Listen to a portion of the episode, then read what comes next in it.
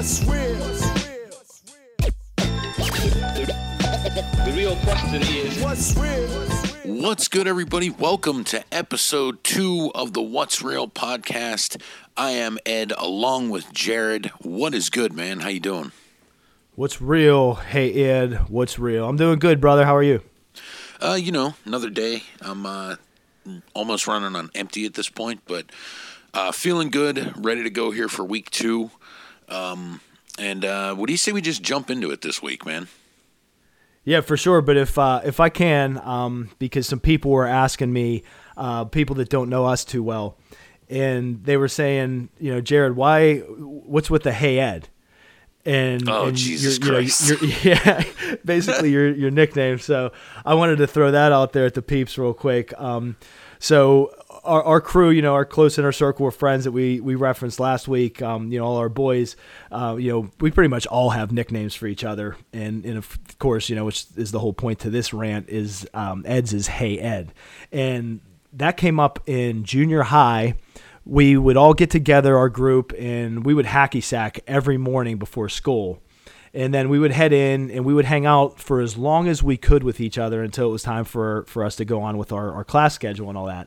And every day, our boy Jason Lewis, he, he always knew that Ed would have gum on him because Ed always had gum.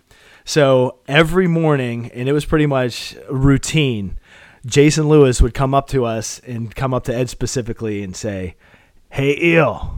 Give me some gum."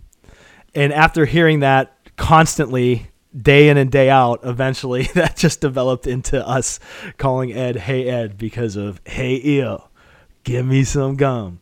So off the bat, just wanted to explain that, and that's why on this podcast you'll be hearing me say Hey Ed a lot. Exactly. So uh, it's it's weird too. It's not something that like like I. It, it, this is another thing, too, and I'm just going to throw the caveat in there. Don't do that. Not you, but everybody. Don't call me that. Uh, I'm going to no, start and something. The reason why I'm saying that is because for years people would hear that and then try and do it, but they they do it wrong. And it's just like, you like, hey, hey, Ed. And it's like, yeah. d- don't. Like, you. Like, it's like if you can't do the inflection correctly, don't do it. And the reason why most people can't do it correctly is because they didn't hear it originally. Like, yeah. If you didn't hear it originally, you're not going to get how it was said, and you're probably going to do it wrong. Just don't do it. It's easier. Trust me. The, well, and, and I'll miss the I'll miss the opportunity. People that say it got it down. I'll miss the opportunity to bring this up, so I have to bring it up too. So we're, you know. Un- unscheduled, starting off with some some funny personal stuff, but um, our buddy Guillermo, our mutual friend, he he would joke when we were kids that he overheard his mom in the bathroom the one time, and that it sounded like, oh Jesus, how Christ. She farted. And just to your point, everybody would come up to him and be like, "Hey Guillermo, do your story, do the brr brr." To the fart noise, and nobody could get it right, to your point. And I, that just popped in my head because the way you explained that, so I just had to tell that one too. Well, and it's also funny because, like, we took that one even further. Like, it, so it was like people would do it. Like, there was, like, I don't know, like a small handful of people that could do that anyways. And then it became a joke of, like, doing it bad on purpose. Yeah. Like, we just walk up to Guillermo and be like, "Hey, Guillermo, tell me your bar story." Ha, ha, ha. Like, because yeah. it's, it, you know what's funny? One of the few people who actually could do it correctly was my dad. Nah, that's great. Why, I have no idea, but yeah. This, these are the wondrous things that uh, come out of our life, I guess. Yeah, fart noises, because Guillermo, he nicknames. He would just be so into it, like, you know, you guys don't know Guillermo, but he would just get all stoic and be like, and just like it was his thing, man. It was just so funny, but I, I didn't want to miss the opportunity to put that out there into the ether of the world. Yeah, and obviously I wanted to uh, extend a thank you to a lot of folks that checked out uh, the first episode that we did uh, that released oh, yeah, last man. week. Uh, we heard from a lot of people. We really appreciate all the support and all the listeners. Uh, obviously, we're going to have some, some something later on in the show that we're going to tell you guys about that will be cool for listeners because we want to hear from you guys and we want some input on things. And we're going to ask you guys for your input on the show periodically. Um, so we'll tell you about all that later on the show. But, um, but you know, what do you see we get down to brass tacks and get into the first topic this week, which is probably going to be a long one.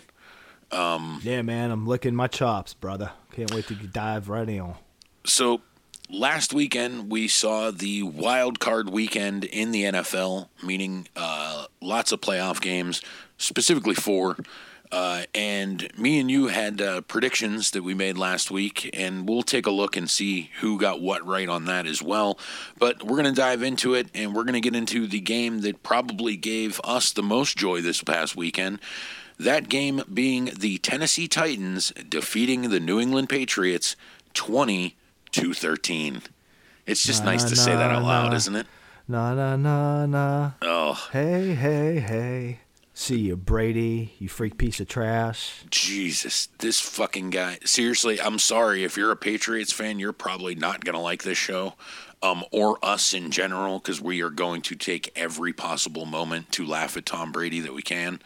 Um, I actually, we, hey, we said it on the show last week. Tennessee was going to win this game. Yeah, we called it, man. Um, good game, though. You know, it was. You got to admit that. But the biggest thing for me in this game was Derrick Henry. Um, the the N F L running backs in, in the modern age are nowhere near as dominant as they have been in the past. And for him to have one hundred thirty yards in the first half alone was the backbone to the, the victory for the Titans, in my opinion.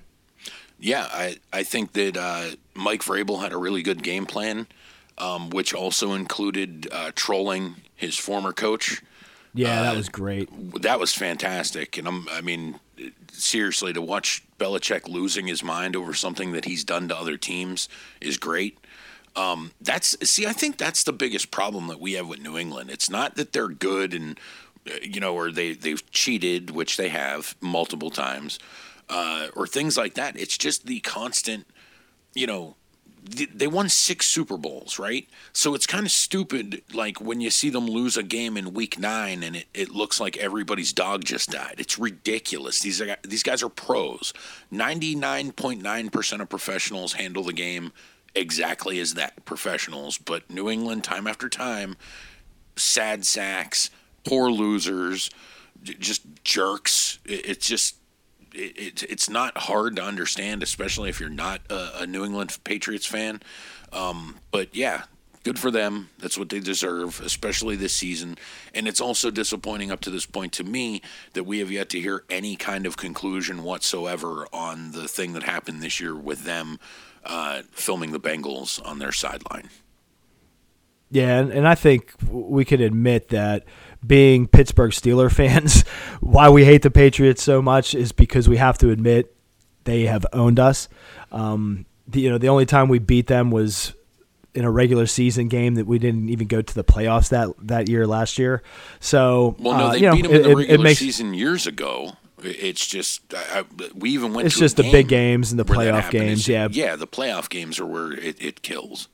Yeah, and of course I was at that that classic game with the the Jussie James play at the end.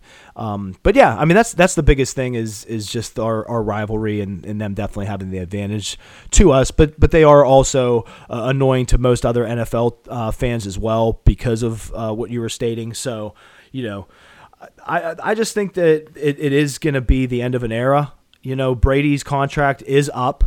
And speculation is running rampant, if you will, about if he's going to re-sign with the Patriots. But the, at the end of the day, what we know now, and we just got to go by the facts, he said that he is not retiring. Yeah, and I, I didn't think he would. Um, I just no, didn't see that coming from him after this season. Um, so what do you what do you think, man? Do you think he's going to stay in New England? Do you think he's going to go somewhere else? Uh, and if you do think he's going to go somewhere else, do you have a landing spot that you think would be good for him? Yeah, I mean, you know, the the Vegas odds have him in Cleveland, which is weird because they signed That's, the number one draft pick as a quarterback, and I feel like they have to stick with that. You know, um, he hasn't done Baker Mayfield what they had anticipated or wanted, obviously, but in the grand scheme of things, he was a number one draft pick. So um, I don't, I don't know where those Vegas odds come from and what breaks them down, but just to report those, you know. And the thing is, as far as him staying in New England, I think it's just going to be up to what he wants. You know, uh, if he's going to want another five years and X amount of dollars or something like that, then I do see him going somewhere else if he's not going to retire. Well, I don't think that he's going to give them a break, uh, not price-wise. Um, I think you're going to see something very similar to what Drew Brees has been doing the last few years with the one-year contracts that he signs every year. Um, I don't think he's going to go, go back to New England. I really I, – I just don't. Um, but, you know, I don't really see too many good fits. I've been hearing the Chargers – which makes sense because it's Los Angeles, but it doesn't make any sense because it's the Chargers. Um, somebody made a good point. I saw something this past weekend where they said, so the team that was that's moving on from Phillip Rivers is going because he's too old, essentially, and his play's starting to slip. So they're going to sign Brady, who's five years older than Phillip Rivers. Yeah. I mean, stranger I mean, things have happened, but it, it's just, I don't know. I, I, I don't, that, I guess that's kind of where I stand right now. I don't see him in New England next year. Um, he's not going to retire. Um, but I, I'm just so used to him being a Patriot that I don't really foresee him going anywhere, even if he does. So wherever he goes, it's going to be kind of a surprise, in my opinion. Yeah, and that's what's funny with you bringing up the Phillip Rivers Um, comparison with the age thing in L A is I, I was cracking up when they're bringing up, of course, oh, he's coming to Pittsburgh. What? He's that's the, the last place he's coming. I, I think people, you know, it's online. People just say say anything, and and you know, uh, a local radio host, Mark Madden, that I listen to, that has a sports heavy talk show. Um, so, some of the callers were saying that, and, and of course, it's just that ridiculous end of people and rumors and speculation and that sort of thing, but I think Pittsburgh is like the last team he would end yeah, up with. It's they're not even going to make an attempt. It's just not. No. There's no way. Um, they need you know a franchise young quarterback. So uh, us us in the know just scoff at that, but I, I just had to bring it up because I, I did hear you know certain idiots in classic Yinzers like my you know Steelers. Yeah, Brady. It's like I don't understand why anybody would want him here. I, I just don't, and it's not. I'm not shitting on Tom Brady as a player either. It just doesn't. The matchup. So he's going to come to Pittsburgh and back up Ben Roethlisberger. Like I just don't well, think the, that's going to happen. The biggest thing is his age, and he didn't set the world on fire this year. I mean, he didn't have the best offensive round, uh, offense around him either. But you know, come on, uh, again with his age and the the kind of money he's going to want and different things like that. It's it would never fit here. Yeah, I mean, the Steelers obviously need another quarterback, uh, not to be, you know, a starter, but to for backup. But there's no way they're going to be spending any more than uh, I was just thinking out loud, like maybe two to three million a year for a backup if they even go after anyone anyways. Um, and right. It's certainly not going to be a Tom Brady. It's most likely to be somebody like a Blake Bortles, if anything. Um, but, uh, yeah, Brady, no, I, I don't foresee that happening uh, in Pittsburgh. No, but as always, you know, we'll we'll just uh, have to wait and see, and it's definitely going to be interesting um, on Tom Brady's future. And uh, we're going to move right along here, I don't, unless you have anything to add on that game. I think we pretty much covered that as well as we could. Um, yeah, for sure. So I'm going to go to what I would consider, and this isn't a diss really, but the least exciting game of the weekend, which was the last game of the weekend, which was the Seattle Seahawks defeating the Philadelphia Eagles seventeen to nine in a game that was a lot different than what people thought it would be uh, as Carson Wentz got knocked out in the game uh, by uh, Jadavian Clowney, and he did not return from that injury, uh, which is starting to be the, the norm uh, for, for Carson Wentz. Um, I, I will say this, it, it probably was a dirty hit. Um, I'm, I'm absolutely shocked that it wasn't called on the field. Um, but at the same time, uh, dirty hit or not, man, you got to be durable in the N F L. And I think if, if Carson Wentz has proven anything in his career, um, It's just that he, he just really is not durable enough to last a season. That's why they were in such a prime position with Nick Foles there, but now he's gone. And, you know, uh, Josh McCown got to play, who, who by the way, played way better than I expected him to in that game. Um, even yeah, though he came the, from, like, coach Eagles and were, kids. The, yeah, the, the Eagles were running on uh, on fumes at that point anyway. But nonetheless, they, they couldn't overcome Seattle. I didn't think they were going to beat Seattle, as we spoke on the show last week. Um But, yeah, like I said, least exciting game. But w- what did you think about the hit and the stuff going on with Wentz? Yeah, I mean, it's just a shame. We we alluded to it last week when we were talking about this Pittsburgh Steelers and James Conner being injury-prone. And, it, you know, we had said, and it, it correlates with this and, and Carson Wentz, uh, guys don't want to get hurt. At the end of the day, and, and all, all these people ripping on him and things like that, like, you know, you see those memes where there's pictures of Samuel L. Jackson as Mister Glass uh, from the, those M. Night Shyamalan movies and things like that, uh, which I did think was funny, honestly, but, um, you know, just the joke aspect of it. But at the end of the day, they, they don't want to get hurt. However, and again, it's it's the same t- kind of thing that we were talking about with James Conner. When you are injury prone and you get labeled as that, it is what it is. And he has been injured at the end of every season for what, the last three years in a row. Yep. So, um, you know, to your point, yeah, it's it's it's tough to kind of say what, what you can do about that because he has been a consistent quarterback at times, but but again, he kind of had a wishy-washy year. They just squeaked into the playoffs. So, uh, as far as the hit goes, um, to for it to not even have a flag was was ridiculous. I mean, he completely led with the helmet, and as a lot of N F L players will tell you, because I, I watched a lot of interviews, you know, stemming from this hit and, and different opinions and takes on it.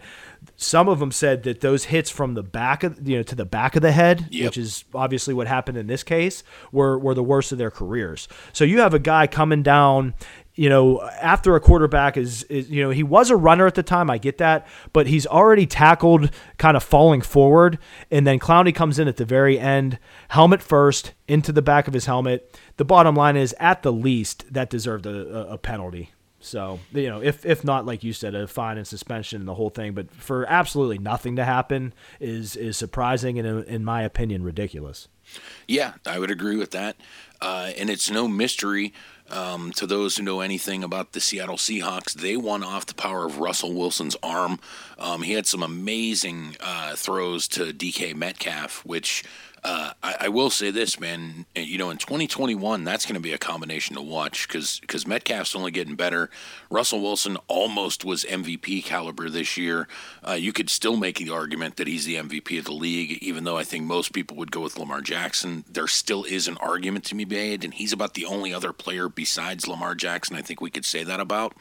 But yeah, that's what I was going to say. I agree he, with that. He had a great game. Also, Marshawn Lynch had another pretty uh, successful game for them as well, and uh, they were apparently really impressed by him uh, every week he's been with the team. And by that, I mean not just the way that he plays, but the first week he was there, he played sparingly. Uh, he said that he felt great. Uh, so he's ready for the next game. He wasn't even that sore or anything. They played him this past weekend. He did really good, and word is now that even, you know, the following game uh, that they're going to use him even more. Um, so that's interesting nonetheless, too, because you got a, a an angle to a team that you haven't really seen all year that's new because, you know, Marshawn Lynch was not even in the league.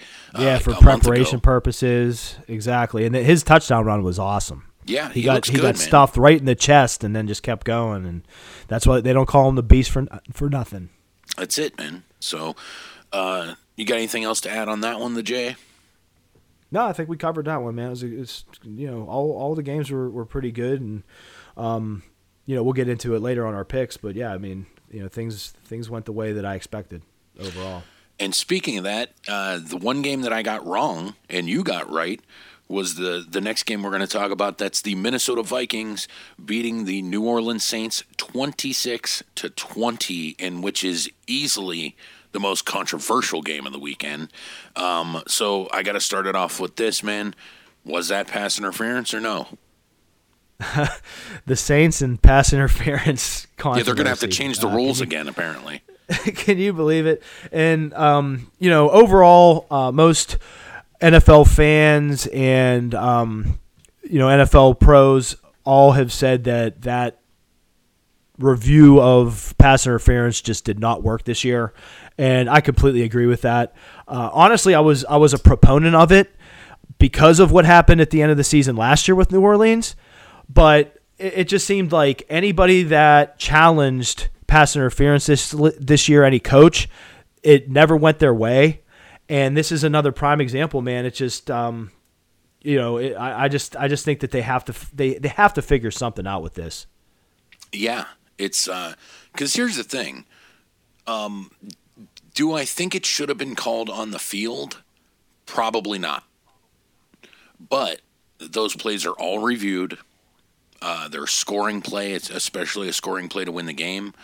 Um, I mean, a penalty. This is just my belief, and this is every sport, anything, right? A penalty is a penalty is a penalty. You have exactly. it in there for you a reason. You have to be consistent. You've right. made that a rule. Uh, if it doesn't get called on the field, okay. But you have the opportunity to go back and get it right. That's the system you've created. Then go back and get it right. And this is somebody that is completely tired of the Saints, because I don't know if you know this or not, but for the last three seasons, the New Orleans Saints have had their season end in the playoffs, in a playoff game, in the very last play of the game. That's unbelievable. Um, you know, it's it, on one hand, do they have a point? Absolutely. On the other hand, at this point, guys, win a playoff game by ten points or more. Come on. Like, mm-hmm. it's, and I'm not, and I know that might sound silly, but like, dude, the New Orleans Saints were one of the best teams all season long.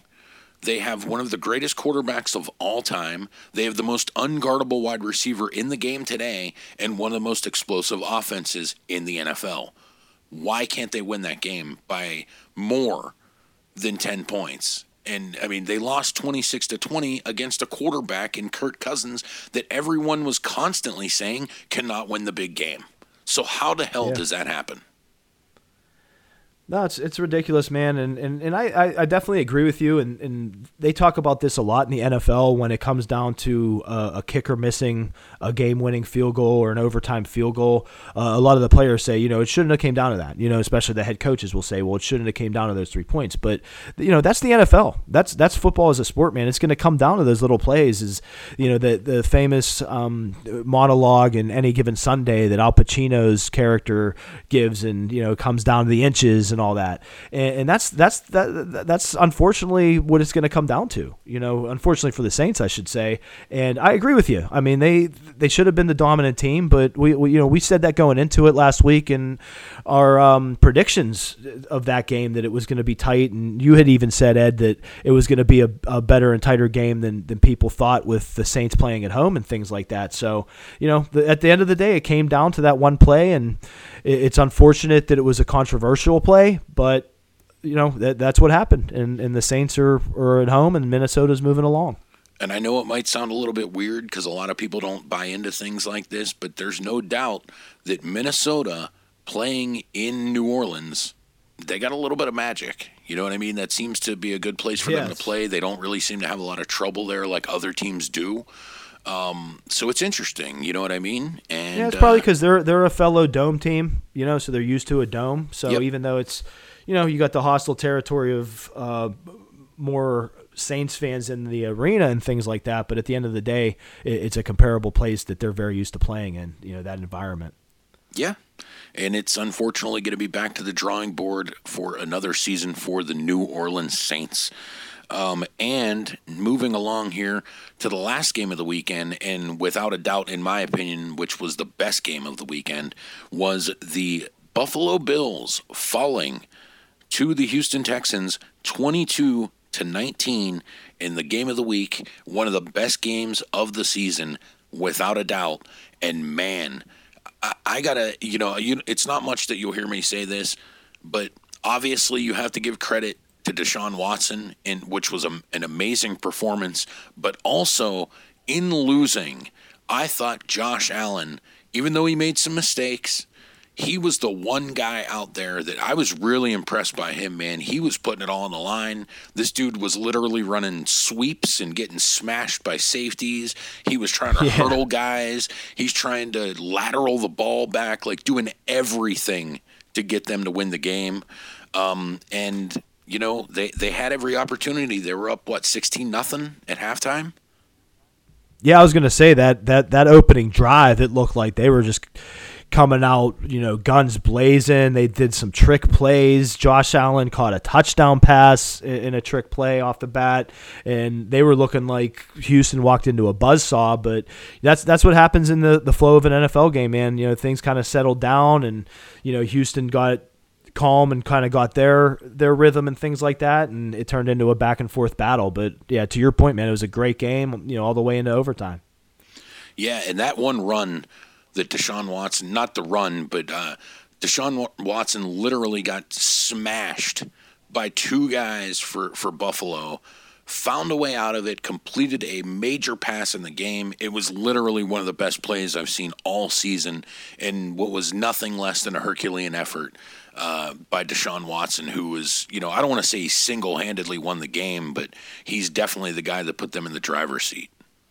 Yeah, man, and that, that was a performance he needed for his career, um, because he's definitely a solid quarterback, and, you know, he had the the great season going, and he got hurt, um, you know, not too long ago. Was that last year or the year before? But um, this was only his second N F L playoff start, so this kind of cemented him as somebody that can, you know, you always got to get over that hump to prove that you could win the big game, and, and that was his performance uh, last Sunday, man. Yeah, kudos to him. Absolutely. Yep. So, you know, the, here's the games that we have moving forward now. We have the Tennessee Titans are going to go into Baltimore and play the Ravens. And you know what? I'll tell you what, man. I, I do think that the Ravens are going to win that game, but, man, I would not be surprised at all if Tennessee beat them. I definitely think the Titans are the one team that can give them some issues. Yeah, man, we're in the nitty-gritty of the playoffs, and, of course, every matchup is is great in its own right. But to me personally, that's that's the number one. I think that the Titans-Ravens match is is the tightest game. Um, we, we spoke of it last week. Momentum in the N F L is huge, and off steamrolling through New England last week, I think the Titans still have that momentum coming into Baltimore.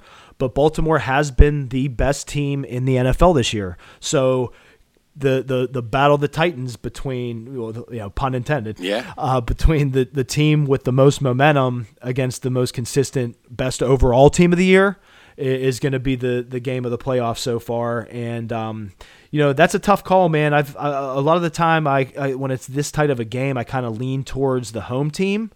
But I'm going to go ahead and, especially with being a Steelers fan, fuck the Ravens. I'm yep. going to go with the Titans for my pick for that game. Yep. I, I, you know what? I'm going to do the same thing. Even though I do think the Ravens are going to win, I'm picking the Titans because I, I think there's a strong chance of an upset, and I'm just going to call it right now. So, yeah, I'll, I'll go with Tennessee in that game. Um, also in the A F C, uh, a rematch from earlier this season, the Houston Texans going into Kansas City to play the Chiefs in a place where they've already won this year. They went there and beat the Chiefs at home, um, but unfortunately for them, I don't think it's going to happen this time. Um, I think Kansas City, I- I- as far as the A F C goes, they are probably, in my opinion, the strongest team at this point and the most likely to get to a Super Bowl, in my opinion. I mean, obviously, a lot of things can happen between now and then. I'm just talking where we're at today.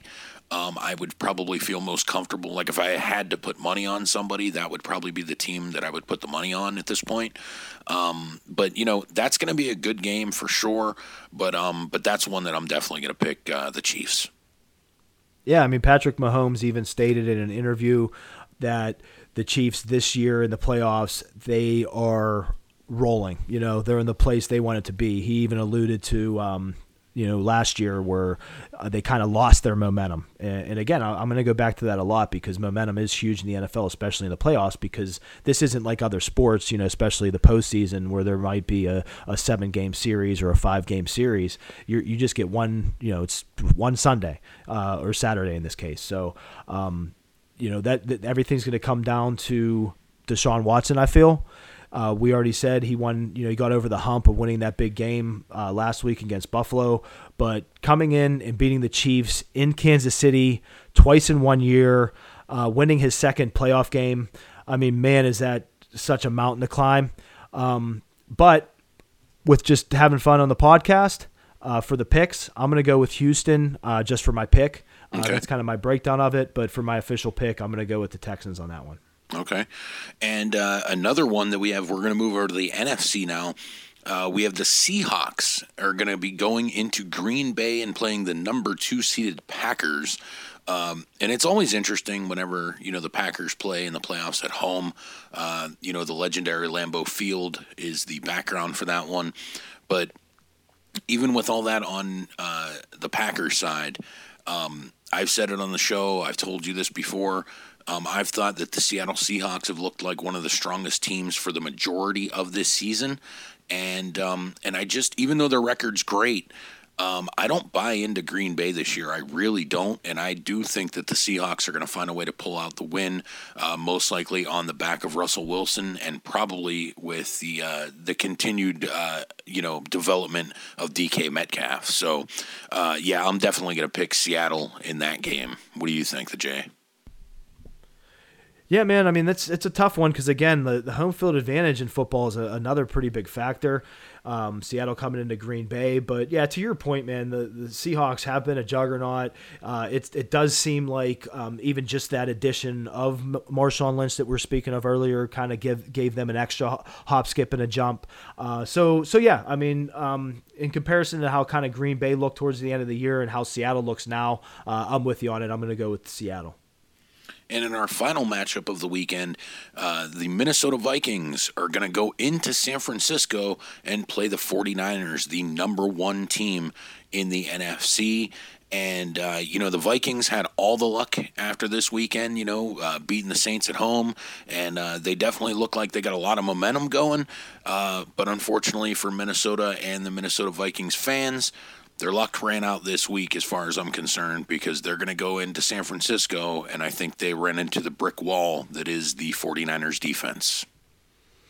Yeah, the forty-niners defense is is unreal, and if um, Garoppolo can manage the game, um, I, I see him out outdoing Cousins. So, uh, again, with home field advantage to boot, uh, Minnesota squeaking by last week, I'm, I'm with you uh, on this pick as well. I'm going to go with San Francisco for my official pick.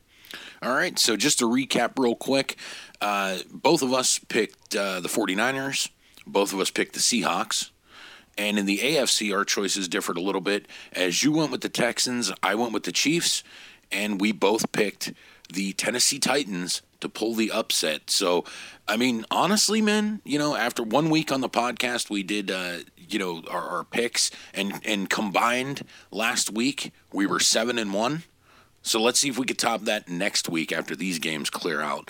Um, I'm pretty comfortable yeah. with my picks. You sound like you're pretty comfortable with your picks, man. So it's going to be pretty interesting uh, seeing how all this unfolds.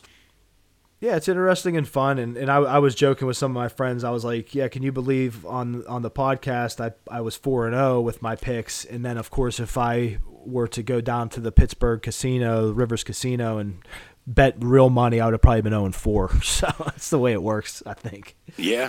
Pretty much. And, uh, you know, speaking of gambling, uh, some N F L teams this week that uh, their their seasons are finished did some gambling of their own because we've had a coaching carousel going on. We've seen uh, Jason Garrett out in Dallas and replaced by Mike McCarthy, the former Packers coach. Uh, that was the big news this week. Um, I don't like that move at all. Um, I don't think he's going to be the right coach for them. I think that he might have some success there, though, because um, they do have a really talented team. Um, but I don't think Mike McCarthy is going to be the coach that brings them to the promised land. What do you think about the move, the J A? I, th- I think he's pretty comparable to Jason Garrett. Uh, we were talking about it a bit when we were previewing uh, the N F L Uh, postseason last week with the coaches and saying how in Dallas specifically you have to play second fiddle to Jerry Jones, the owner, and things like that. And um, they're both offensive-minded guys. So, yeah, it, it was kind of surprising because of that. It just seems like he's he's a pretty similar overall coaching style to that of, of the coach they got rid of. Um, you know, if, if it was me, uh, just from the outside looking in and commenting on it and, and that sort of thing, I would have kind of went for a much different statured coach than that of, of what Garrett was.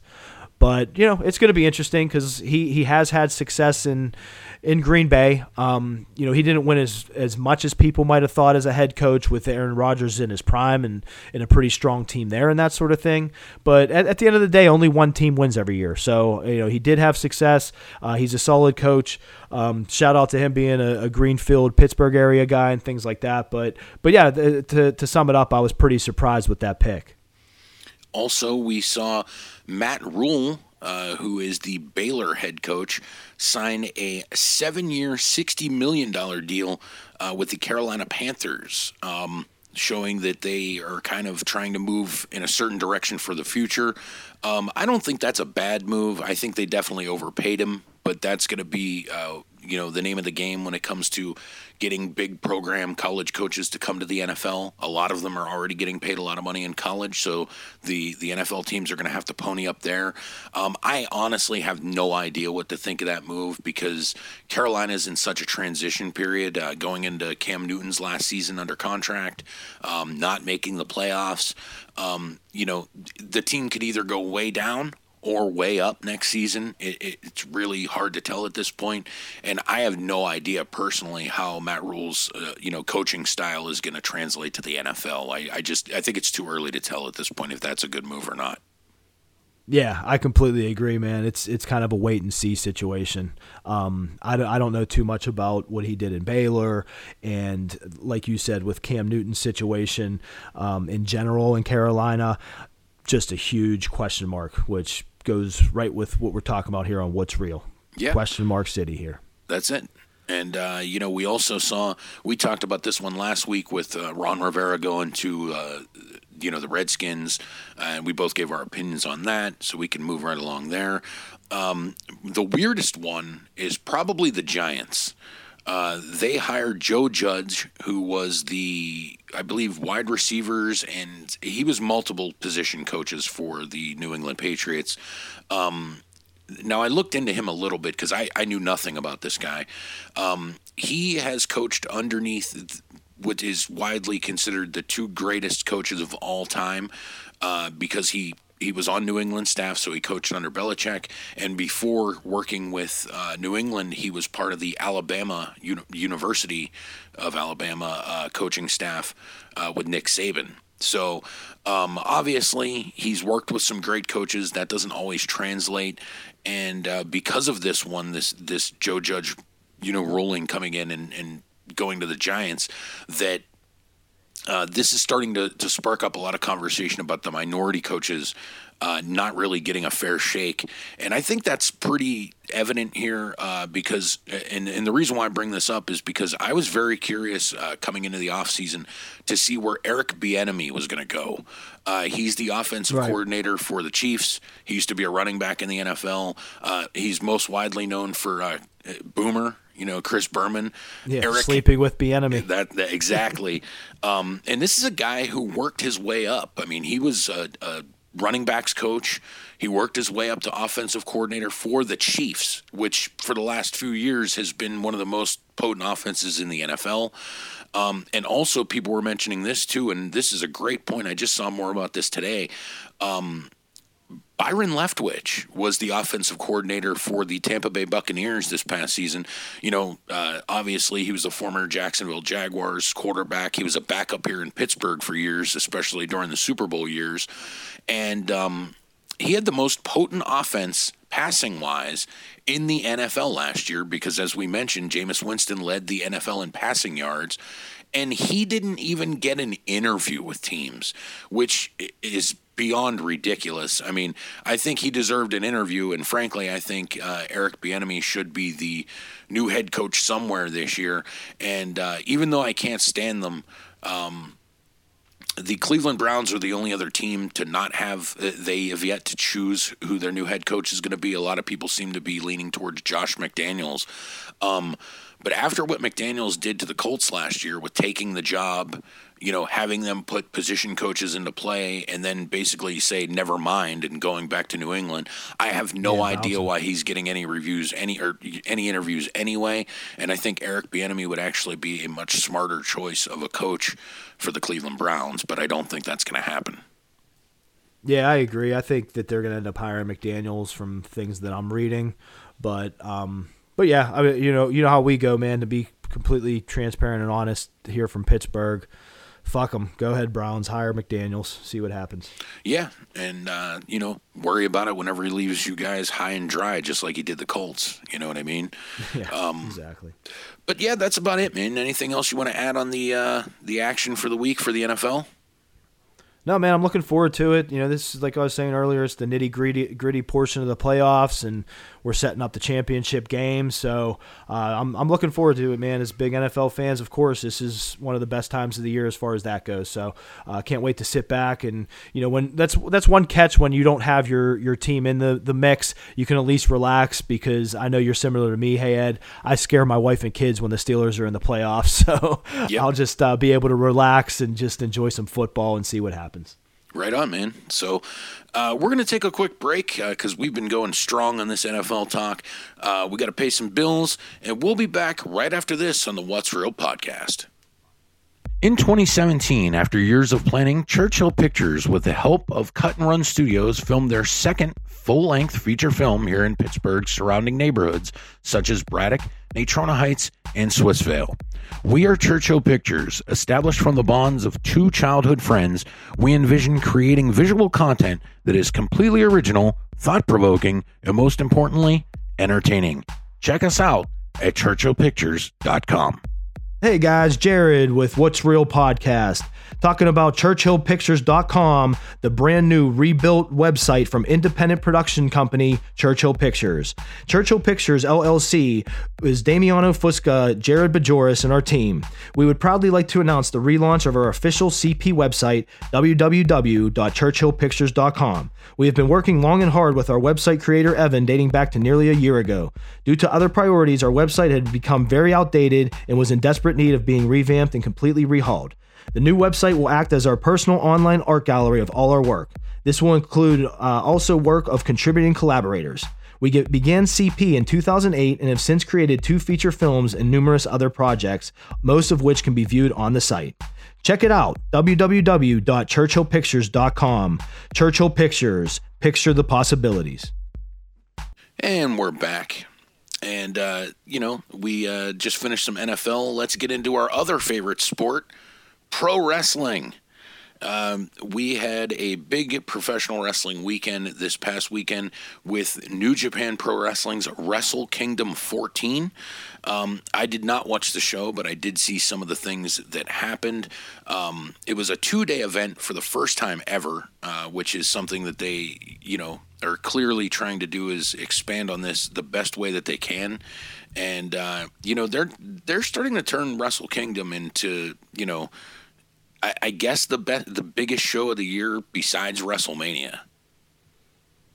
Yeah, because that's what I was going to say. They have, well, you know, certain people within the industry and things like that and things that I've read and, and heard um, have actually talked about WrestleMania. You know, people have thrown that out, that idea out there for WrestleMania to do a, a more than one day event, you know, to spread it into two days. And as uh, the, the popular...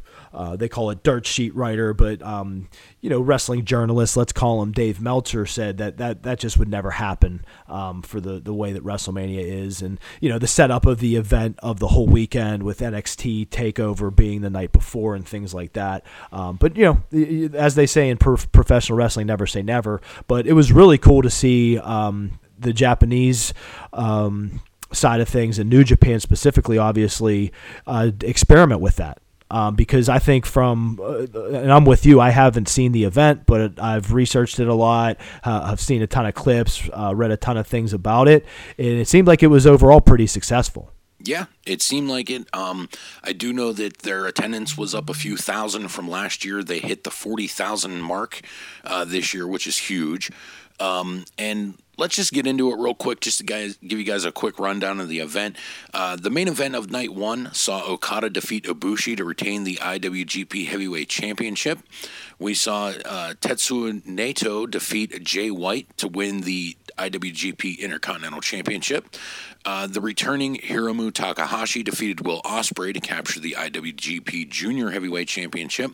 And Jon Moxley defeated uh, Lance Archer in a Texas death match uh, to regain the I W G P United States Champion uh, Championship, I should say. Also, uh, Finn Juice defeated the Guerrillas of Destiny, Destiny to win the I W G P Tag Team Championship. So the first night, man, was a lot of uh, titles changing hands, and I think that, that was kind of surprising uh, of everybody. Yeah, I mean, it, it seems like that kind of happens at WrestleMania anymore, too. Um, I feel like the, the storylines and, and booking uh, in the modern age kind of leads to that, you know, for the big shows, they want to have those title changes. Uh, New Japan didn't do that as much in their past. So I agree with you um, for this show. It was, it was surprising to have that many title changes. And, and the good thing too, a lot of this stuff wasn't just, you know, hot shotting title, title matches and title shots. Uh, a lot of it was just to set up the second night, which is crazy to think of, that they put on this entire show uh, just with the anticipation of night two to be bigger and better, which I thought was really cool. Yeah, and, and I like how that that paces things out for the fans to take everything in, because I think that's that's kind of the point with what I brought up earlier about the American side of things with WrestleMania. Um, you know, maybe think thinking that uh, the consumer side of it is that's just oversaturation to kind of spread uh, a, an eight-hour event, you know, into two nights. Um, but, you know, speaking out loud about it again, like, you know, with Re- WrestleMania, when you talk about the pre-show being eight hours, you know, maybe it would benefit if, if, if it's two nights, four hours each or something. But, uh, you know, just going back to the, the, the topic at hand with this year's Wrestle Kingdom, um, I agree with you. And I go back to that, that I, I, I believe that this was successful because of that, um, pacing decision. You know, I think it was well paced for that first night to be as good as it was and to set up an even bigger night for the second night. And speaking of the second night, just to give you guys another quick rundown, uh, Jay White defeated Kota Ibushi. We saw Chris Jericho defeat Hiroshi Tanahashi in a match that Chris Jericho's been teasing to bring to A E W at some point in twenty twenty. I don't know how serious he is about that, but he did mention that that is a match that they would like to do in A E W. Also, Hiroki Goto won the Never Openweight Championship from Kenta.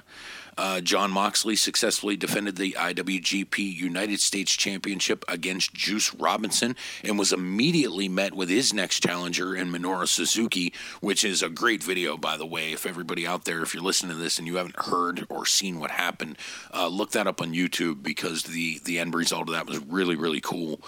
Um, We saw Zack Sabre Junior retain the British Heavyweight Championship against Sonata and Roppongi three K, defeated the Bullet Club to win the I W G P Junior Heavyweight Tag Team Championship. We also had a dual title match for the main event, uh, which saw Naito defeat Okada Uh, in a double gold dash match to become the first ever dual holder of the I W G P Heavyweight and Intercontinental Championships. Um, also, there's another match on the show, uh, which was the retirement match of one of the greatest professional wrestlers that has ever lived, uh, probably widely considered to be the greatest junior heavyweight of all time, being Jushin Thunder Liger. And what a career that was. Yeah, this, yeah. Is, this is a guy that not only spent his career spanned over thirty years, but um, he had a very successful twenty-plus year career after recovering from a brain tumor, which is absolutely amazing. Yeah, that's uh, Liger is an absolute professional wrestling hero, in my opinion. Yeah, man, standing O to Jushin Thunder Liger, and that's that's one of those things with being uh, kids in the eighties and not having the internet, you know, into the nineties, and being pro wrestling fans, and you know, nowadays it's kind of easy to find uh, like the most rarest of rare things and gems. Uh, you can only imagine back being kids before we can even afford to. to do tape trading and stuff as we would do when we were a little older. And um, being W C W fans back then, uh, they did have uh, some partnership with Japan, so we got to see the likes of Jushin Thunder Liger, um, in particular when he wrestled Flying Brian Pillman uh, when we were kids, yep. and um, to think that he is just retiring now, mm-hmm. and I, I keep alluding to aging myself on this podcast last week talking about my fortieth birthday, but being a forty-year-old man now and, and watching him as a as a little kid, um, you know, uh, like I said, standing ovation to Jushin Thunder Liger, one of my favorite Japanese wrestlers of all time for sure. Right on, man. So that's pretty much it for the wrestling segment this week. Uh, not too much to talk about, just mainly the Wrestle Kingdom stuff and Jushin Liger's uh, retirement. So uh, let's take another quick break. We'll be back right after this on the What's Real podcast. What? No air conditioning? No whirlpool? Please. Get Build in Bloomfield at the Exercise Warehouse Gym. The Exercise Warehouse Gym is not a health spa. We do not have any gimmicks to interfere with your workout. We've created an atmosphere for results, not lounging around. We do have clean locker and shower rooms for men and women for your convenience.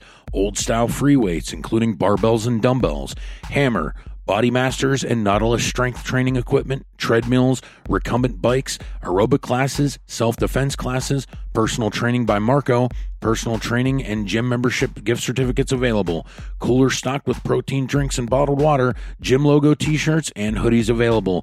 Check us out at w w w dot built in bloomfield dot com at forty forty-two Liberty Avenue, Pittsburgh, Pennsylvania, one five two two four. You can call us at area code four one two, six two one, one six five zero. That's area code four one two, six two one, one six five zero. And we're back here on the podcast. Uh, let's get into some arts and entertainment, if you will. Uh, this past weekend, we saw the Golden Globe Awards, uh, which you know was a, obviously a huge ordeal, uh, hosted by Ricky Gervais. Um, some of the big winners over the weekend were, uh, let's see here, who comes to mind, the Jay? Who, who are some of your, well, obviously Tarantino, because uh, Once Upon a Time in Hollywood won a few awards. Uh, Brad Pitt won uh, Best Supporting Actor in a Comedy, and uh, Quentin Tarantino uh, won Best Screenplay, and uh, it also won the Best Comedic Film, which is kind of a weird way to put it. I don't really see that as a comedy, even though it is funny. Um, but you know, it was a, it was a big night as usual. I uh, uh, the Irishman pretty much got shut out, um, and uh, nineteen seventeen won the Best Drama Picture, uh, which is usually a very strong indicator of what we're going to see at the Academy Awards later on this year. Um, did you see the show? What'd you think, man? Yeah, man. Uh, off the bat, Ricky Gervais, uh, you know, he he got a ton of attention uh, from his opening monologue and what he was saying throughout, and and I really enjoyed it because you know the Oscars, they don't let you get away with it now. Um, I feel like. Uh, Seth MacFarlane, when he hosted the Oscars, I loved that, and he got panned for for his performance because I just feel like like these you know Hollywood elites just take themselves too seriously, and and kudos to what they do as artists and things like that and everything else, but you know to to get pissed off about him you know singing an open so- uh, opening song about um the, you know the actress's boobs, and you know he was talking about one of them farting, and I remember that like you know they showed like a cut to their faces and they're like you know making this dis- disgusting face, and it's like, man, if you want a, a stand-up com- comic hosting these awards and you want comedy involved, that's what comedy is. And um you know this this performance by Ricky Gervais, which is supposedly his uh his last hosting gig for the Golden Globes, he's uh, I guess quote-unquote retiring from from hosting the awards, it, it really did seem like he went out with a bang. And that was definitely the highlight to me. I mean, he even made a joke about Dame Judi Dench as a cat licking her own, what he said, munch, because um, that got beeped. So nobody knew if he said pussy or asshole, but he actually even said uh, that, you know, I guess it's like a British term, you know, munch or menge or whatever the fuck he said. But it was it was just hilarious nonetheless, especially because it was Dame Judi Dench, you know, the proper British act- actress and putting her leg up as a cat licking her own pussy or whatever. So uh, that was my highlight of it. But but yeah, I mean, it was still still cool to see all the awards and, and you know, kind of a preview of the Oscars. Um, I haven't seen nine. nineteen seventeen yet. I really want to see that in the theater before it leaves theaters. Same. Um, and and you know, we, we talked about a, a bunch of the top movies of twenty nineteen, so we covered a lot of this. But a, a surprising one, and, and and we could talk about this a little bit, hey Ed, because um, you had brought this up to me when you had first saw the trailer of it, and I honestly wasn't aware of it. But that's the film Jojo Rabbit. Oh yeah, and. For it to be, yeah, for it to be nominated for such big awards when Hitler is literally in the poster, um, as you know, Taika Waititi is is actually the the director as well, playing Hitler. But um, a personal friend of mine that that I hold in high regard, um, shout out to Damien. He he watched it not not too long ago and said it's awesome. So now I'm really interested in that, because I know when we were talking about it initially, like I brought up, uh, neither of us really kind of understood the concept really, and watching the trailer was pretty wild. But uh, the cast is ridiculous, and from what I'm hearing, it's it's something that's worth at least seeing.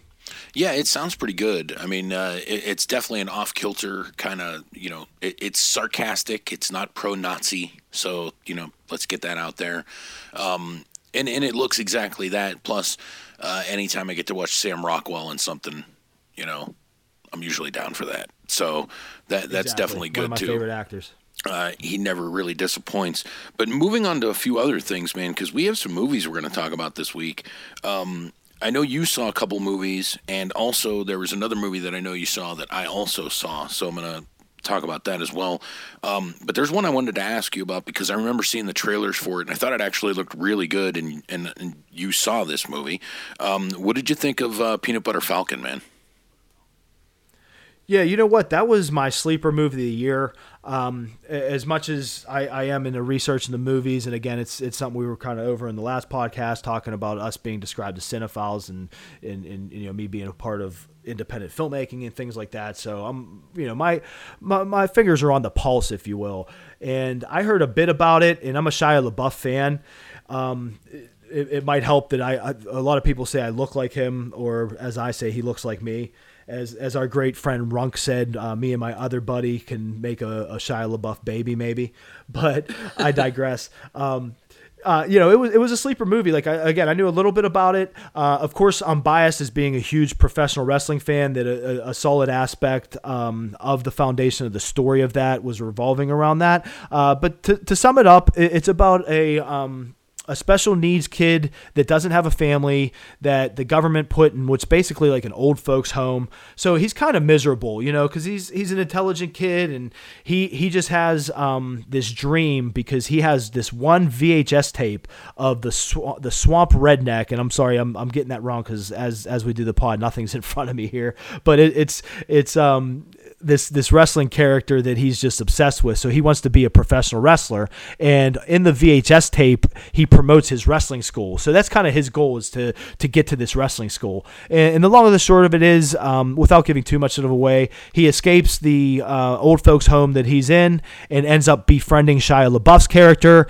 And it's kind of like, uh, you know, I heard it des- described as like a Mark Tw- like a modern Mark Twain kind of kind of story. Yep. And that that is a great way to explain it. You know, it's kind of just this this journey that that these two characters have together, and, you know, kind of the odd pairing and, and, and, and everything like that. But uh, to sum, sum it up, it, it was a great movie, and, and took me off guard. And uh, it's one of my, my sleeper movies of twenty nineteen. It was great. And there's some great wrestling cameos in it, some classic wrestlers at the end, and has like a, a pro wrestling match climax. So, so I fucking loved it, man. It's a great movie. I, I recommend seeing The Peanut Butter Falcon. Sweet. Yeah, I'll definitely have to check that out. Um, I know you saw another movie that I wanted to see.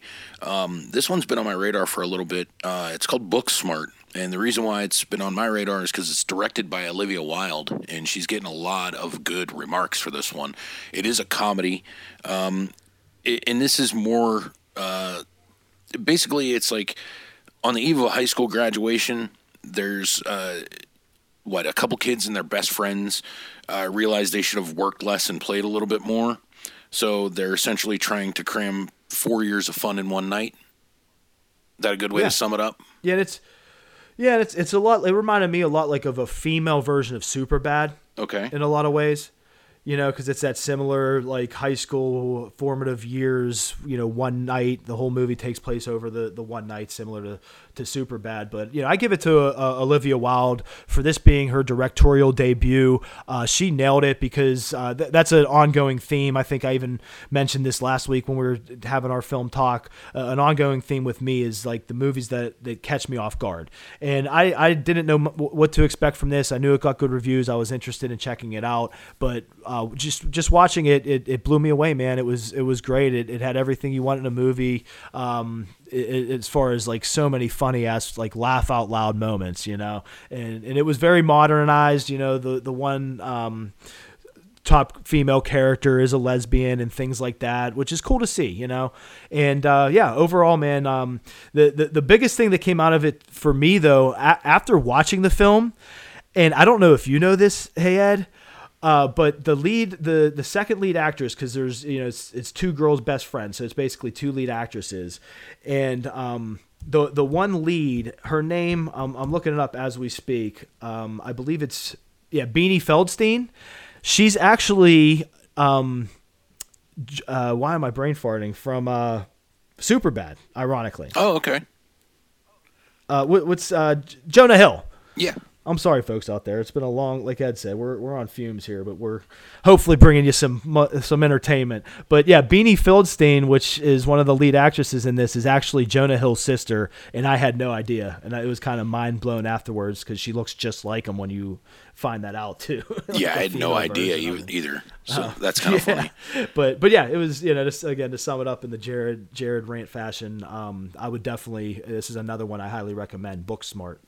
And another one that you were talking about, which is one that I haven't seen, but I definitely know what this is. And I know mainly because of the cast. I know it's another comedy uh, with a ton of really, really good comedians. I know Eric Andre's in it. I know Chris, I always say, is it D'Elia is in this? It's uh, yeah. Flock of Dudes. Yeah, yeah he's the lead. Um, this is a movie from twenty sixteen uh, where basically a thirty-something decides it's time to break up with some of his best friends in order to finally grow up, which totally just sounds like a movie to me where there's just a million excuses for, like, insane, stupid comedy. Yeah, and again, you know, common common theme here. It's it's a movie that just caught me off guard that I didn't know much about, if anything. Took a chance on it, and then it just blows you away. And uh, those those are the best to me because there's so many things with all these trailers nowadays, and you know, especially the the big comic book movies being all over uh, websites now and like kind of broken down before they even get released, and you you kind of. know what to expect in a lot of ways. Uh, this was one that I just knew nothing about, kind of dove in. It was on, it's actually on Hulu. Okay. Uh, that's how I saw it at least. So anybody that might have Hulu that's interested in it, again, it's Flock of Dudes. But uh, as you alluded to, Ed, the cast was like unbelievable. Like one person after the next, I'm like, oh, he's in it. He's in it. He's in it. Um, Cause I, th- I think it was um, greenlit and kind of on the back of Chris D'Elia that if you don't know, look him up, man. He's a, one of the top hilarious, um, not even up and coming. I mean, he's a, a, a, a, a established like top tier uh, stand-up comic, uh, but not too many people might know about him. Uh, I think his biz- biggest fame right now, um, you know, other than Netflix specials and, and being big on the the West Coast and things like that, is he uh, made fun of Eminem and kind of did an Eminem impression. And Eminem like loved it, and they worked together even on a on a, like an online video. So um, you know, he's the lead actor in it, and uh, yeah, it's just a it's just a good, well paced movie, and there's some hilarious shit, and good comedies are tough to find nowadays. Uh, so uh, you know, I, that's why I wanted to bring that up on the pod because uh, it's a lesser known one. But yeah, Flock of Dudes on Hulu right now, or if you could just find it on hint hint Cody, um, it, it's worth checking out. And the last one that we're going to talk about is one that I actually did see. And, uh, you know, it reminded me, too, you were just speaking about it a little bit ago, uh, saying movies that kind of catch you off guard. And this is one that caught me off guard. I knew what it was. I didn't really care about seeing it. I didn't think it particularly looked good or anything. But I caught it on a whim, and I loved this movie. I thought it was awesome, and that's twenty nineteen's Ready or Not. Uh, you guys might uh, recognize that with, um, what is it, Samara Weaving. Uh, Adam Brody's in it. Um, it has uh, Andy McDowell's in this one. Uh, basically, to give you guys a quick rundown is uh, a couple's about to get married, and on their wedding night, they they have to do this thing with their the, the guy's family. It, it, the guy comes from a very, very wealthy family, an eccentric family. And uh, every time somebody gets married, they like to play this big family game, and it's super important that they do this. And, of course, that turns into a whole myriad of comedy, violence, and just batshit insanity at, at times. Um, but it, Ready or Not is a movie that really, really surprised me. I had no idea this movie was going to be as good as it is, and I thought it was awesome. Yeah, I said, man, we we picked the theme because the last movie we're covering this week is right with the uh, the other ones we were just talking about, and I said off off the top of my discussion on it, it goes with the theme of yeah, I didn't I didn't know what to expect. You know, I, I heard it was good, it got the the Rotten Tomato stamp and all that, but I knew nothing really about it going into it, which was great because I, I was the same way. I didn't know where it was going to go. You know, I watched it with my wife. Both of I were like glued, you know, both her and I were glued to it. And I feel like uh, whoever the creators were got um, motivated or inspired, I should say, from Cabin in the Woods. Okay. Um, it's not, it's not similar in the grand scheme of it, but I think, I think you kind of would pick up what I'm putting down. Hey, Ed, where it was kind of just like, you know, there's this whole other like prophecy kind of thing yep. that they allude to, but you never really know what's going on. Then it all leads to it, yep. you know, and because it's it's like like my wife and I both said, it's like f- for all the zaniness, and I loved how they sprinkled in like some solid comedy. Yep. Like, there were some laugh out loud moments, you know, Absolutely. And it's like this like crazy ass situation, you know, and at the end of the day, where where they go from point A to to point B, I could have never predicted. So it's, you know, that's, it's, that's why it's a great movie, man. It's like being on a ride. Um, but yeah, it just, it kind of reminded me of that Cabin in the Woods thing where, you know, you think it's one concept and it just goes all these different places. Yeah. And I was going to say the best advice I could give to anybody out there is, um, just watch it. Don't read about it. Don't try. Yeah. And, don't look up anything. Yeah. Just watch it for what it is. I think it's, it's much more enjoyable if you do it that way. But yeah, I would definitely yeah. recommend it. I, I think you would too, right? Oh, good. Yeah. Good film segment, man. I, you know, we, we called some good ones this week. These were all top-notch recent films um, that, you know, aren't these big, huge, well-known blockbusters necessarily. Um, so yeah, hopefully you, you guys listen and take something from this, and uh, any film fans, you know, you get some, uh, some gems here, because all these movies were, were really solid to me. And real quick too, I wanted to mention a couple upcoming things. Um, the trailer for Bad Boys for Life has hit online. Uh, that's the third installment of the Martin Lawrence and Will Smith Bad Boys series um, that Michael Bay has done. Um, I'm actually a fan of the first two. Um, I like the second one, uh, probably more so than I thought I was, and I love uh, that I would. And I love the first one. Um, I gotta say though, man, this one to me doesn't, eh, it doesn't do much for me. Unfortunately, I'll probably still see it at some point, but it, it just, maybe it'll be good, but it just really, eh, I don't know. It, it kind of looks like they're rehashing this one time too many. Yeah. I'm kind of taking my own advice and, and not really looking too much into it, uh, because I definitely know, you know, I'm in the same boat. I know I want to watch it. Um, I did watch the trailer, and uh, you know, I agree with you at this point. Like, there's some aspects that that, that kind of look cool, and it's it's just always good to see Martin Lawrence on the big screen. You know, I I felt like his career kind of took like an odd turn because he obviously had mental issues at certain points, but it seems like he's doing doing all right now. And you know, Will Smith always kills it. So so yeah, I'm I'm interested to see, man. It's it's tough to tell just from from the trailer and stuff. So um, you know, like I said, I'm just gonna take my own advice and and, and just check it out when when it's time. And another thing that, and this is uh, I don't know when this is coming, but this looks really interesting. This is called uh, Killer Inside: The Mind of Aaron Hernandez. And if you guys don't recognize the name, Aaron Hernandez, the former tight end for the New England Patriots, who uh, was sentenced to life in prison for murder and would later commit suicide in his cell. This looks like, I believe it's a Netflix documentary uh, series uh, where they're going to look into the case and uh, into what actually happened to Aaron Hernandez and why he may have committed the crimes that he did. Um, this this looks fucking amazing. Yeah, man, it's just because it, to me, it was just always such an interesting story. And of course, you can compare it to the story of O J Simpson, where what's going on with N F L players' brains and things like that to cause them to do, you know, such erratic and crazy things. And Netflix has some great documentaries, especially some of their original ones more recently. So I'm very interested to see this one because you're you're taking an already interesting um, kind of, you know, because it's kind of a mystery in a lot of ways because, like you just said and alluded to, we don't know really what his motivation was being involved with these crimes when he's a multimillionaire professional athlete that's highly successful, uh, you know, all uh, eventually leading to his suicide. And he's another one where they said after studying his brain that it was equivalent to that of a uh, an aged like eighty some year old man, you know, and he's a twenty some year old super athlete at the time of his suicide. So th- th- this is uh, going to be a really interesting documentary, I feel. Yeah, absolutely, man. So we're going to have to keep our eyes out for that one, 'cause I'm sure we'll be talking about that on a later episode of the podcast as well.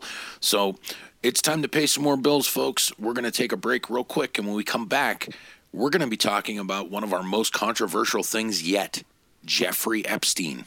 Right after this, here on the What's Real podcast. Once again, you can find the What's Real podcast on churchill pictures dot com. And premiering Sunday, January twelfth is the Film City podcast from Los Angeles, featuring movie reviews, breakdowns, and current events. That will be available at three p.m. East Coast and noon on the West Coast.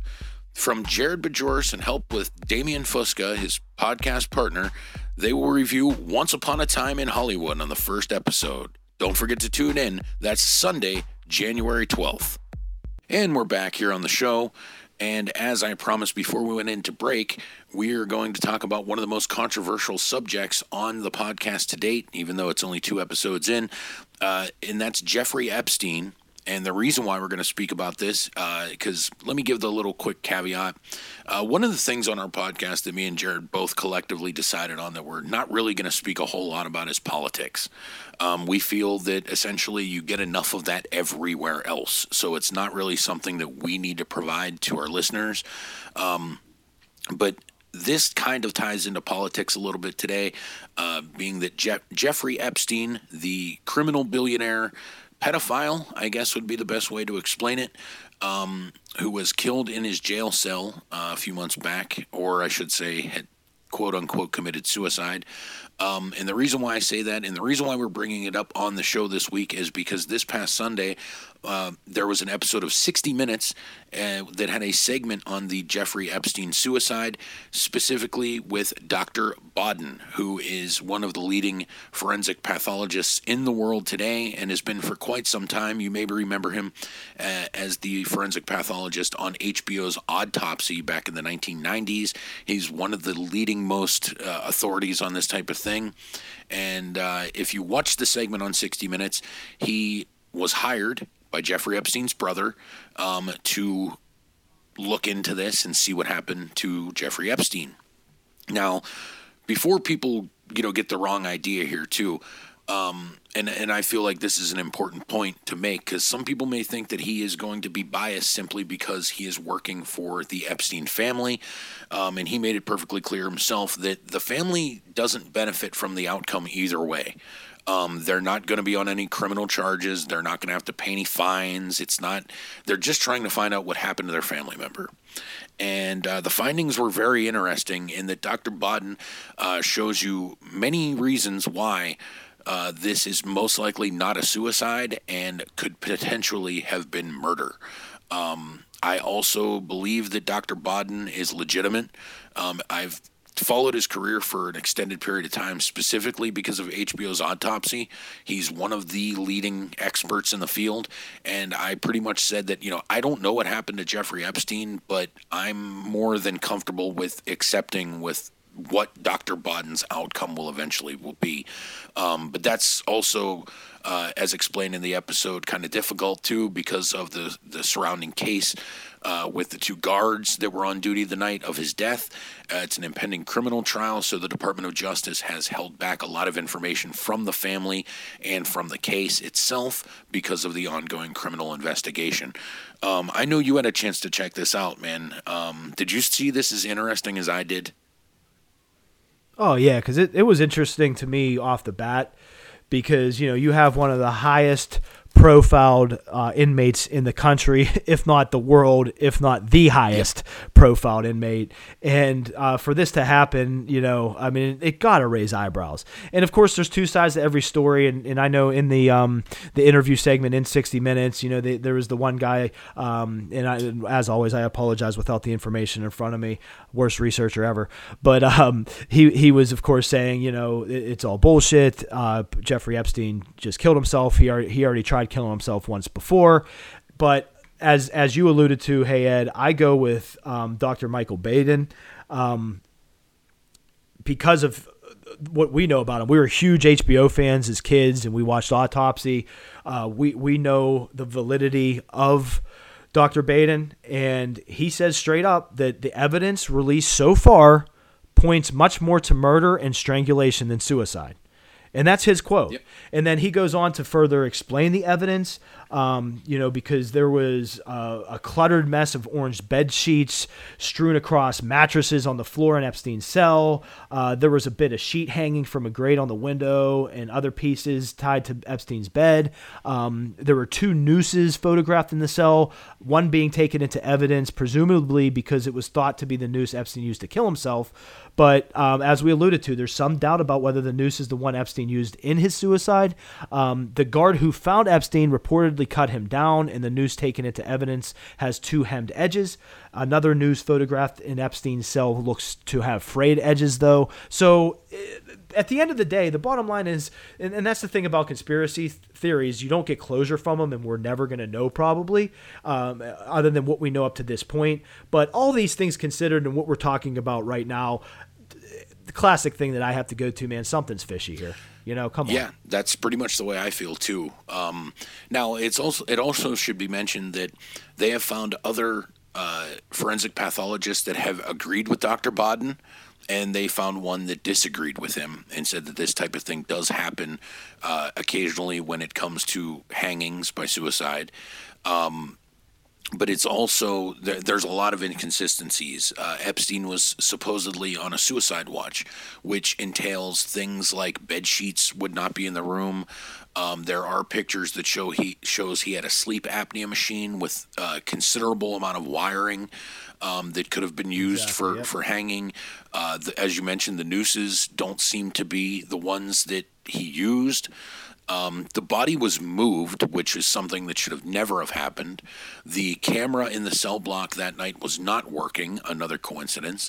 The two guards that are brought up on criminal charges up to this point uh, are seen on video in, you know, in video, um, sleeping, um, surfing the internet, basically doing anything but their jobs. Uh, they're apparently supposed to patrol the cell block every half an hour, and there was an eight-hour period where no patrols were done whatsoever. Um, and also, too, with Epstein being uh, on a suicide watch, they found a suicide note and a pen, or a note and a pen in his cell, uh, and that's been clearly determined as well, that when someone is on a suicide watch, they would not be given access to a pen because they could cause a considerable amount of damage with an object like that as well. Um, obviously, we don't have any conclusions here, um, but yeah, I'm with you on this one, man. Where there's smoke, there's fire, and uh, there's definitely something going on here. I highly recommend, if anybody is interested in this, you can go to C B S dot com. Uh, also, there's some stuff up on YouTube uh, from the C B S Morning News that's pretty good, uh, that kind of goes through this stuff pretty quickly. And also, they had Michael Baden on again, or I should say Doctor Baden on again, uh, to speak about it. Uh, all very interesting. Um, so obviously, the case is still open, and uh, we'll be happy to follow up Uh, on the podcast moving forward. But that's all we know right now, man. But yeah, I agree with you. Definitely something is weird here.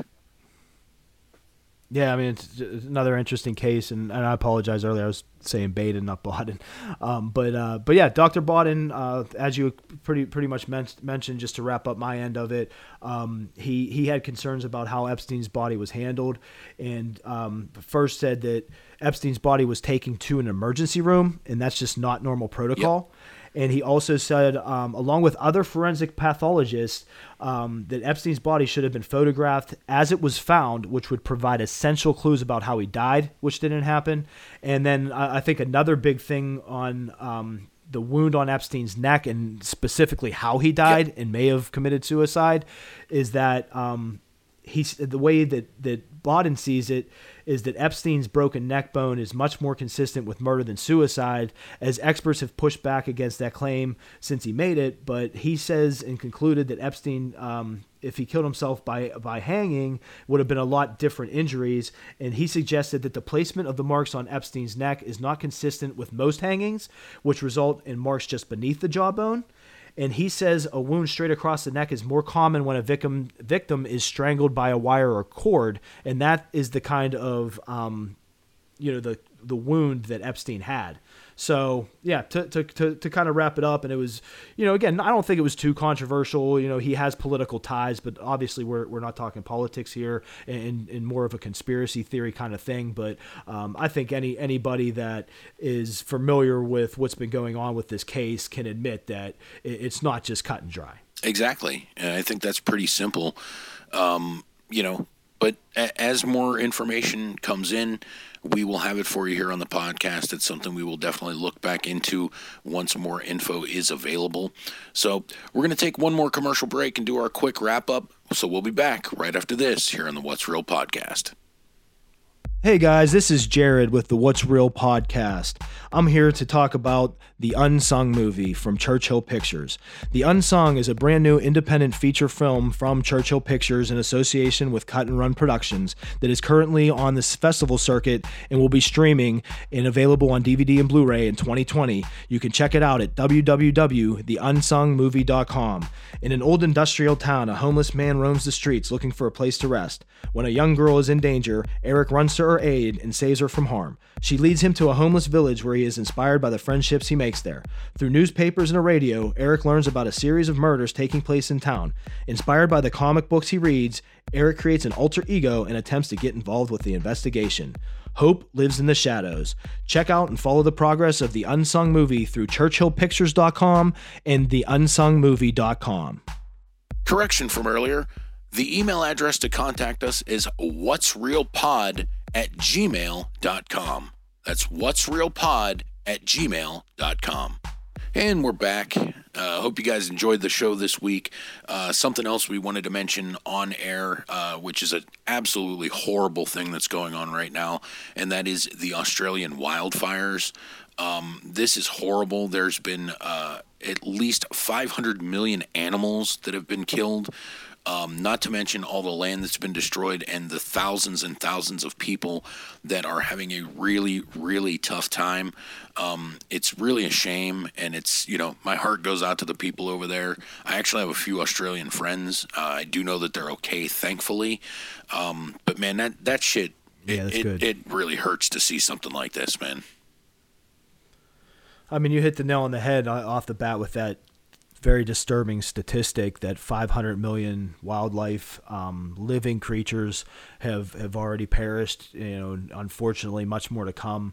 Um, so, you know, we, we all got to kind of do our part. You know, I've uh, been researching with my wife, how, how we can give something, you know, I'm far from a multimillionaire and, and can't do too much, but it's one of those situations I believe that every little bit counts. Um, so we want to kind of find the right charity, because unfortunately, you know how modern charities go too. You can give to the wrong person that, that really literally does nothing. So you got to research that a bit, but, but yeah, we're looking into, to doing our part and to, um, you know, giving some sort of a distribution, because again, I think every, every cent counts in a situation like this. Um, you know, shout out to, to Pink, um, you know, the singer, uh, she gave a lot of money And, and and made a lot of awareness towards it, so kudos to, to to celebrities like that. But but yeah, man, it's just a terrible thing to to see, and and I think that's why we wanted to bring it up and discuss it on the pod, and um you know, just make people aware of it, just in case you might not be aware of it, and and to just uh just kind of keep track of it and do what you can, because um you know, that could easily be our neck of the woods, you know, and our people. You know, we're all